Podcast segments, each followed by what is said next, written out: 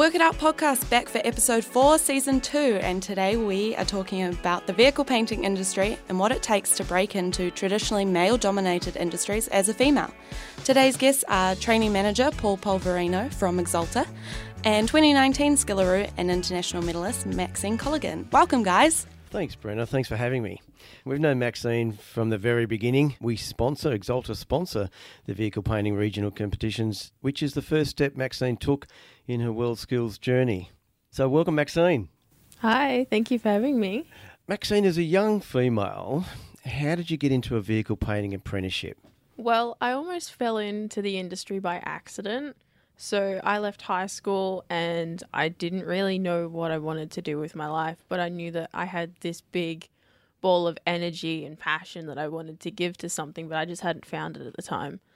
So a friend of mine who was a first year apprentice in spray painting, he recommended a free course to me at Campbelltown TAFE that was for spray painting and panel beating. So that went for about six months, about two to three days a week. So I got a bit of a taste of both sides, paint and panel.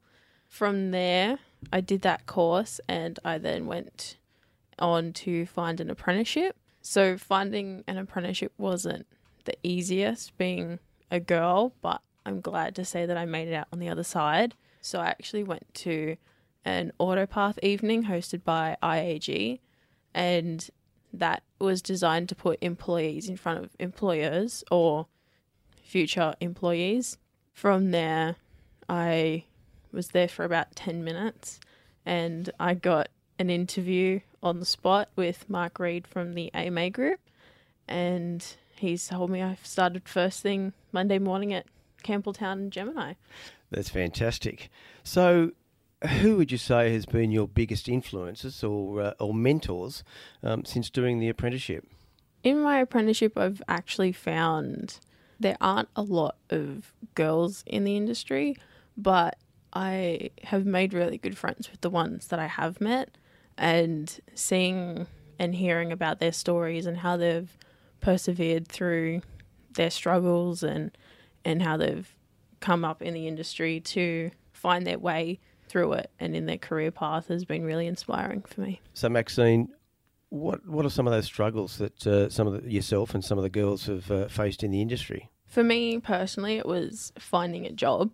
So this industry has a skills shortage of I think about 1200 apprentices in New South Wales alone. And to find that out after spending 7 months looking for an apprenticeship was actually kind of heartbreaking. So I spent a lot of time going out to businesses collecting business cards and information about businesses and doing work experience. And still, after all those efforts, no one wanted to hire me. So that was definitely a big struggle of mine. It's not as common, but there are a few girls that struggle with maybe like sexist remarks from guys. It's not as common, I'd like to think, but it still does happen sometimes. So, yeah. That's interesting, Maxine, because uh, as sponsors of, of regional and national competitions, we've found over the last few years that girls have taken out the majority of the medal places. And just recently, even at, uh, at the Campbelltown regional competition, we've had another young female take out the, the gold medal. So it's interesting you say that. Let's hope times are changing and we see an easier easier track for uh, for young females into the trade. So, what would you say to anyone, including females and young young men, anyone thinking of studying vocational education training? I'd honestly say go for it. You have more to win than what you do to lose. Being in this industry, I've gained so much knowledge and so many skills, and it's really just improved me as a person never in my life would I think that I'd be doing a podcast with Axalta and World Skills Australia, but here I am.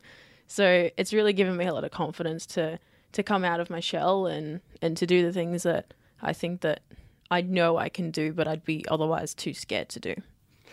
I'd agree with that, Maxine. We've seen your uh, journey over the last, uh, and, and myself personally have seen your journey over the last two and a half years, and the changes are, are, unbelievable. And I think it's fantastic. You've grown as a person, you've grown as a tradesperson, and I, th- I think it's fantastic.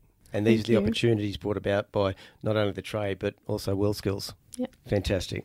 So for me, competing at the regional and national levels has been such an amazing experience and one that I'll never forget. Mm. Doing these competitions has provided me with the foundations for what I know and love being a spray painter. Having Axalta be industry leaders and sponsors for these competitions were absolutely game changing for the quality of work and expectations for us as competitors.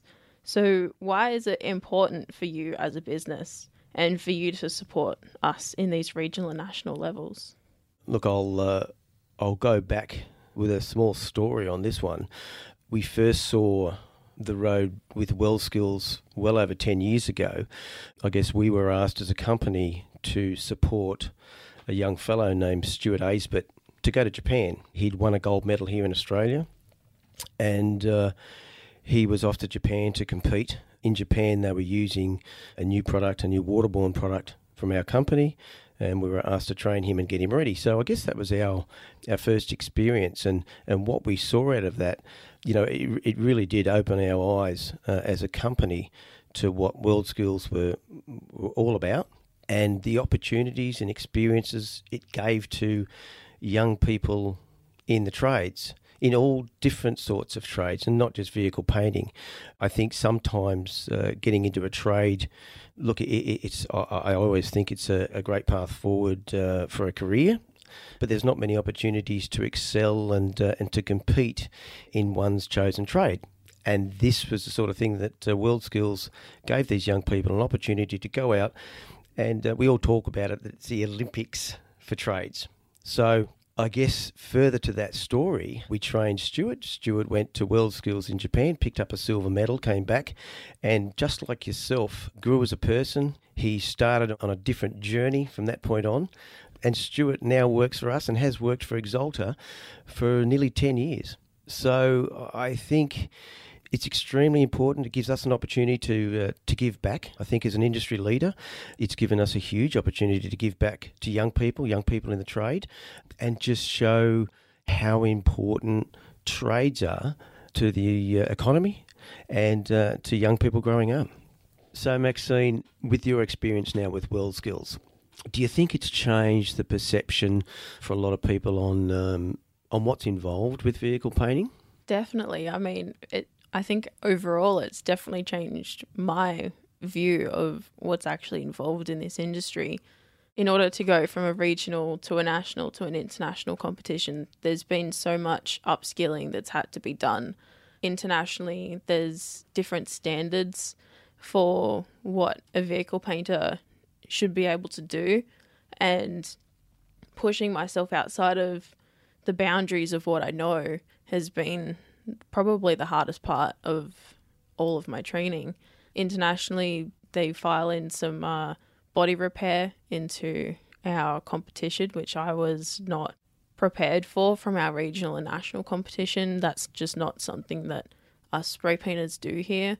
So, definitely showcasing excellence, and the competition internationally is just above and beyond in every aspect that you could think of. The marking criteria and all the modules that we complete are just like nothing I've ever seen in my life. And typically, do you think you picked up new skills along the way? I definitely have, with car painting being the most common. I was one of 28 competitors internationally, and to place third in the world, there's definitely got to be a large amount of growth in there. So I think that was the hardest part of the whole competition was preparing myself and expecting the unexpected. With the competitions, do you do you feel the pressure, or you cope pretty well with that? I feel like I coped pretty pretty well with it. The first day was definitely the most nervous out of the whole competition because I wasn't really sure what to expect. But once I got into the swing of things by competition day two, I kind of knew what to expect. I kind of got into like a rhythm of of what was expected of me as well, and we took it from there. And we talk about skills, and though we mostly talk about skills around vehicle painting, do you think you've picked up a few other skills like uh, like talking in public, speaking in public, speaking for a podcast? I mean, there's uh, you know you think of other other people in your trade. These are just more of the opportunities that the whole world skills journey has brought about. Definitely, one of my biggest fears actually prior to my world skills journey was public speaking and I don't think I'm quite over it just yet, but there's always like some nerves, but I feel like I've got a lot more techniques and coping mechanisms under my belt which which can help me if I am in a state of you know, oh my god, I don't know what to say, I don't know what to do and yeah, it, it definitely just helps calm the nerves in the time and and yeah. So Maxine, you've you've just talked about all the other skills that have come about through your world skills journey. Um, what other opportunities have arisen? I feel like I haven't stopped since I came off the plane from Russia, to be honest with you. So, when I came back, my workplace has nominated me for a few awards through Paint and Panel magazine. They run a series of awards annually, and one of the awards was the Rising Star Award. Recently, they also nominated me for the Women in Collision Award in the technician category. I feel like I just I haven't stopped, you know, anywhere from conferences. I know Alex and I attended the VLG conference in Brisbane not long after we got back. I also went to Vietnam with Alex and Chris from World Skills Australia. And over there, we were promoting skills and skills excellence in Vietnam which was endorsed by the Australian government. So that was awesome. It was another, it was my second international trip, which was just amazing. I never thought I'd be overseas twice within the span of a few months, but here we are. That's great. Can I ask, did you did you travel much prior to your apprenticeship uh, as a as a young lady? No, actually, I didn't. Maybe just a few domestic flights just to see family, but this has definitely been the busiest year I've had. Wow, since that you've travelled the world. Pretty much. Fantastic. So, Maxine, you talked about you've just been to Russia, Vietnam. Yep. Any interesting experiences with those two countries? um, well, actually, they've got some pretty interesting food choices. so, when we went to Russia, we had two days in Moscow before we flew to Kazan for our competition.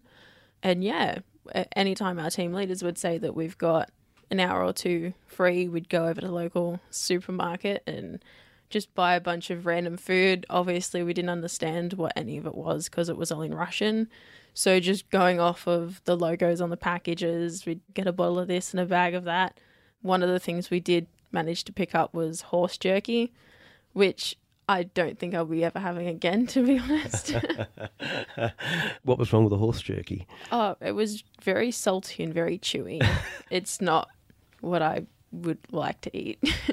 You've spent a lot of time on the road in the last 12 months. You must get a lot of support from your employer. I guess you've had some time off work to cover off on all these all this journey and experience. I take it your employer's been very supportive?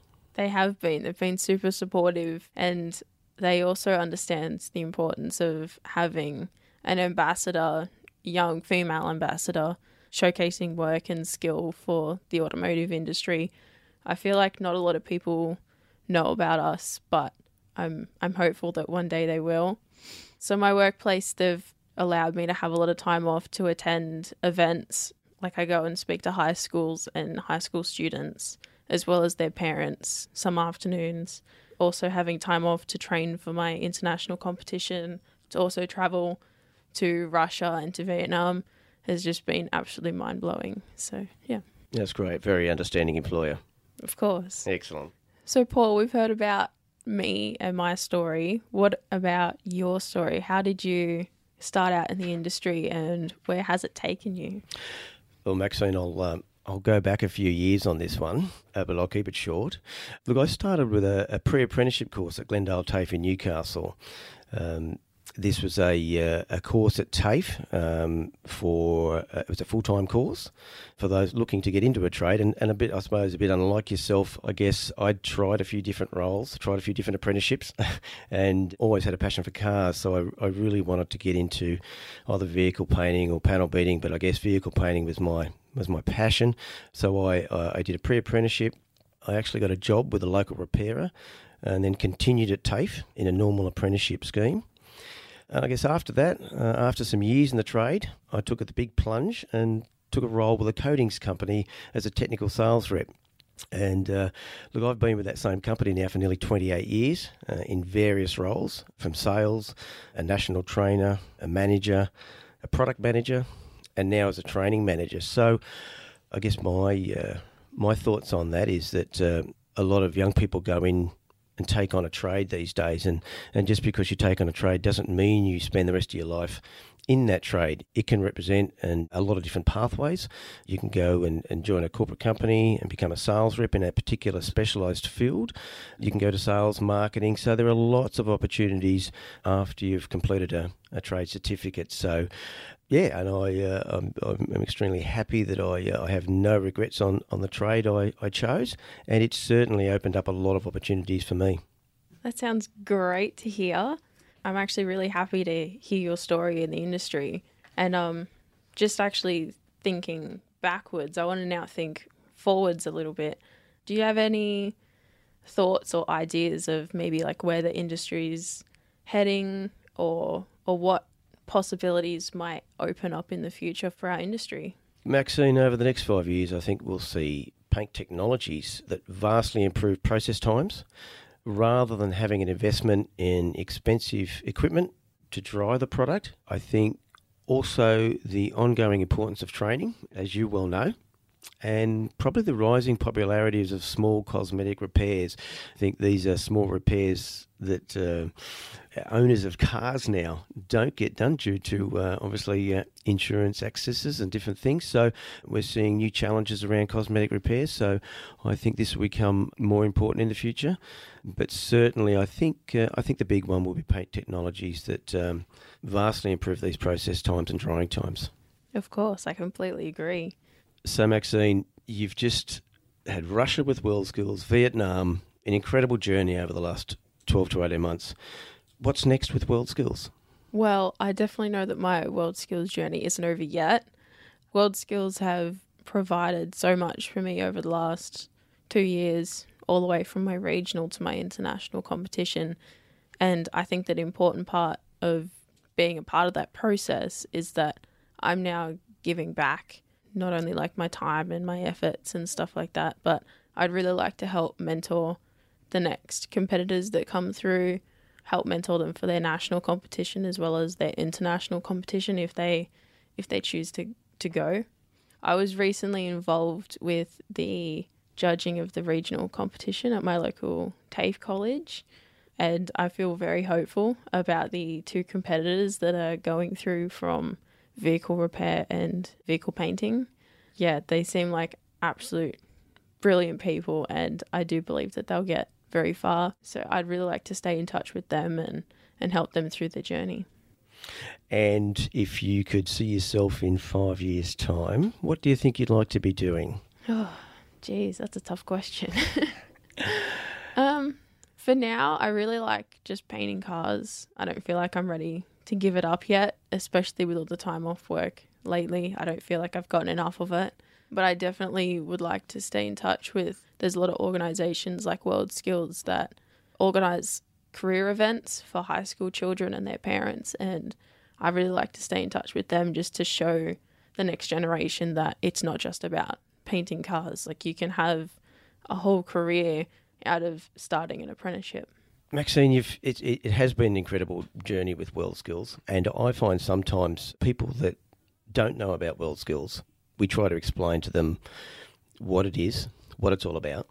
How do you describe to your friends what World Skills is all about, your your experiences, and and firstly when they say that, um, look, what's what's World Skills?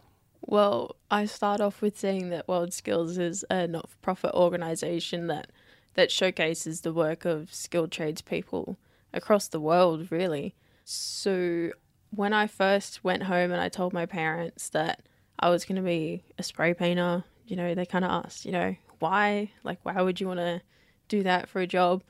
But I think after I participated in my regional and national competitions for world skills, I feel like they really saw a lot of opportunities open up from me getting into an apprenticeship and going down this path for a career. So there was a lot of speculation from them of, you know, oh, what can this really do? But now I think I've proven myself not only to them but to the industry that I'm in this for the long run and I really know what I'm doing. So And what's the feedback from friends when you start to tell them you've just been to Russia and Vietnam and and all because of World Skills? I think their response is similar to mine. Like I still can't believe what I've done and I still can't believe what I've achieved and like it all just sounds so full on and so surreal that it's like, wow, how can I actually do this? But the reality of it is that a lot of this has happened not only through my own dedication and persistence, but also to the help of people and organizations like Axalta and World Skills for providing these opportunities and training. So, yeah. Now, Maxine, I uh, I grew up in a little country town, a little mining town called Broken Hill, and everyone was expected to go out and get a trade, especially young men. Tell me a little bit about your background, your school background, and your thoughts about parents sort of wanting to push young people into university and I guess not so much into trades these days. So, my journey started out, I went to an all girls private Catholic high school in Campbelltown. They didn't promote trades really. A lot of the emphasis was on to get an ATAR and go to university, which I'll admit for a bit was actually my plan. So, a lot of my friends ended up going to uni and they're still in university, but at the same time, a lot of my friends have dropped out because they've realized that wasn't for them in the end. So I think trades should be promoted against universities like a 50 50 because people are being sent to university that really don't belong there. You can achieve the same qualifications in the same or less amount of time and for quite frankly a lot less of the price by going to TAFE and taking a TAFE alternative. And I don't think a lot of people realize that because not a lot of people talk about that option. Yeah, I wholeheartedly agree with that, Maxine. I think there's some great opportunities for, for young people to still get into trades. And uh, as we spoke about before, the opportunities after you've completed your trade to uh, to go on to other things. So that's that's great to hear. Of course. I also think that when I initially came home from my pre vocational course and told my parents that I'd got an apprenticeship in the field, my mum kind of looked at me with this weird look and she said, Why?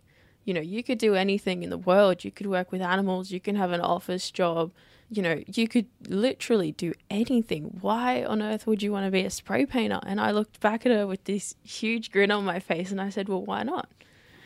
And what does your mum think now that you've uh, that you've got a couple of medals under your belt and travelled the world? Well, she thinks it's the bee's knees, to be honest. Actually, that's good.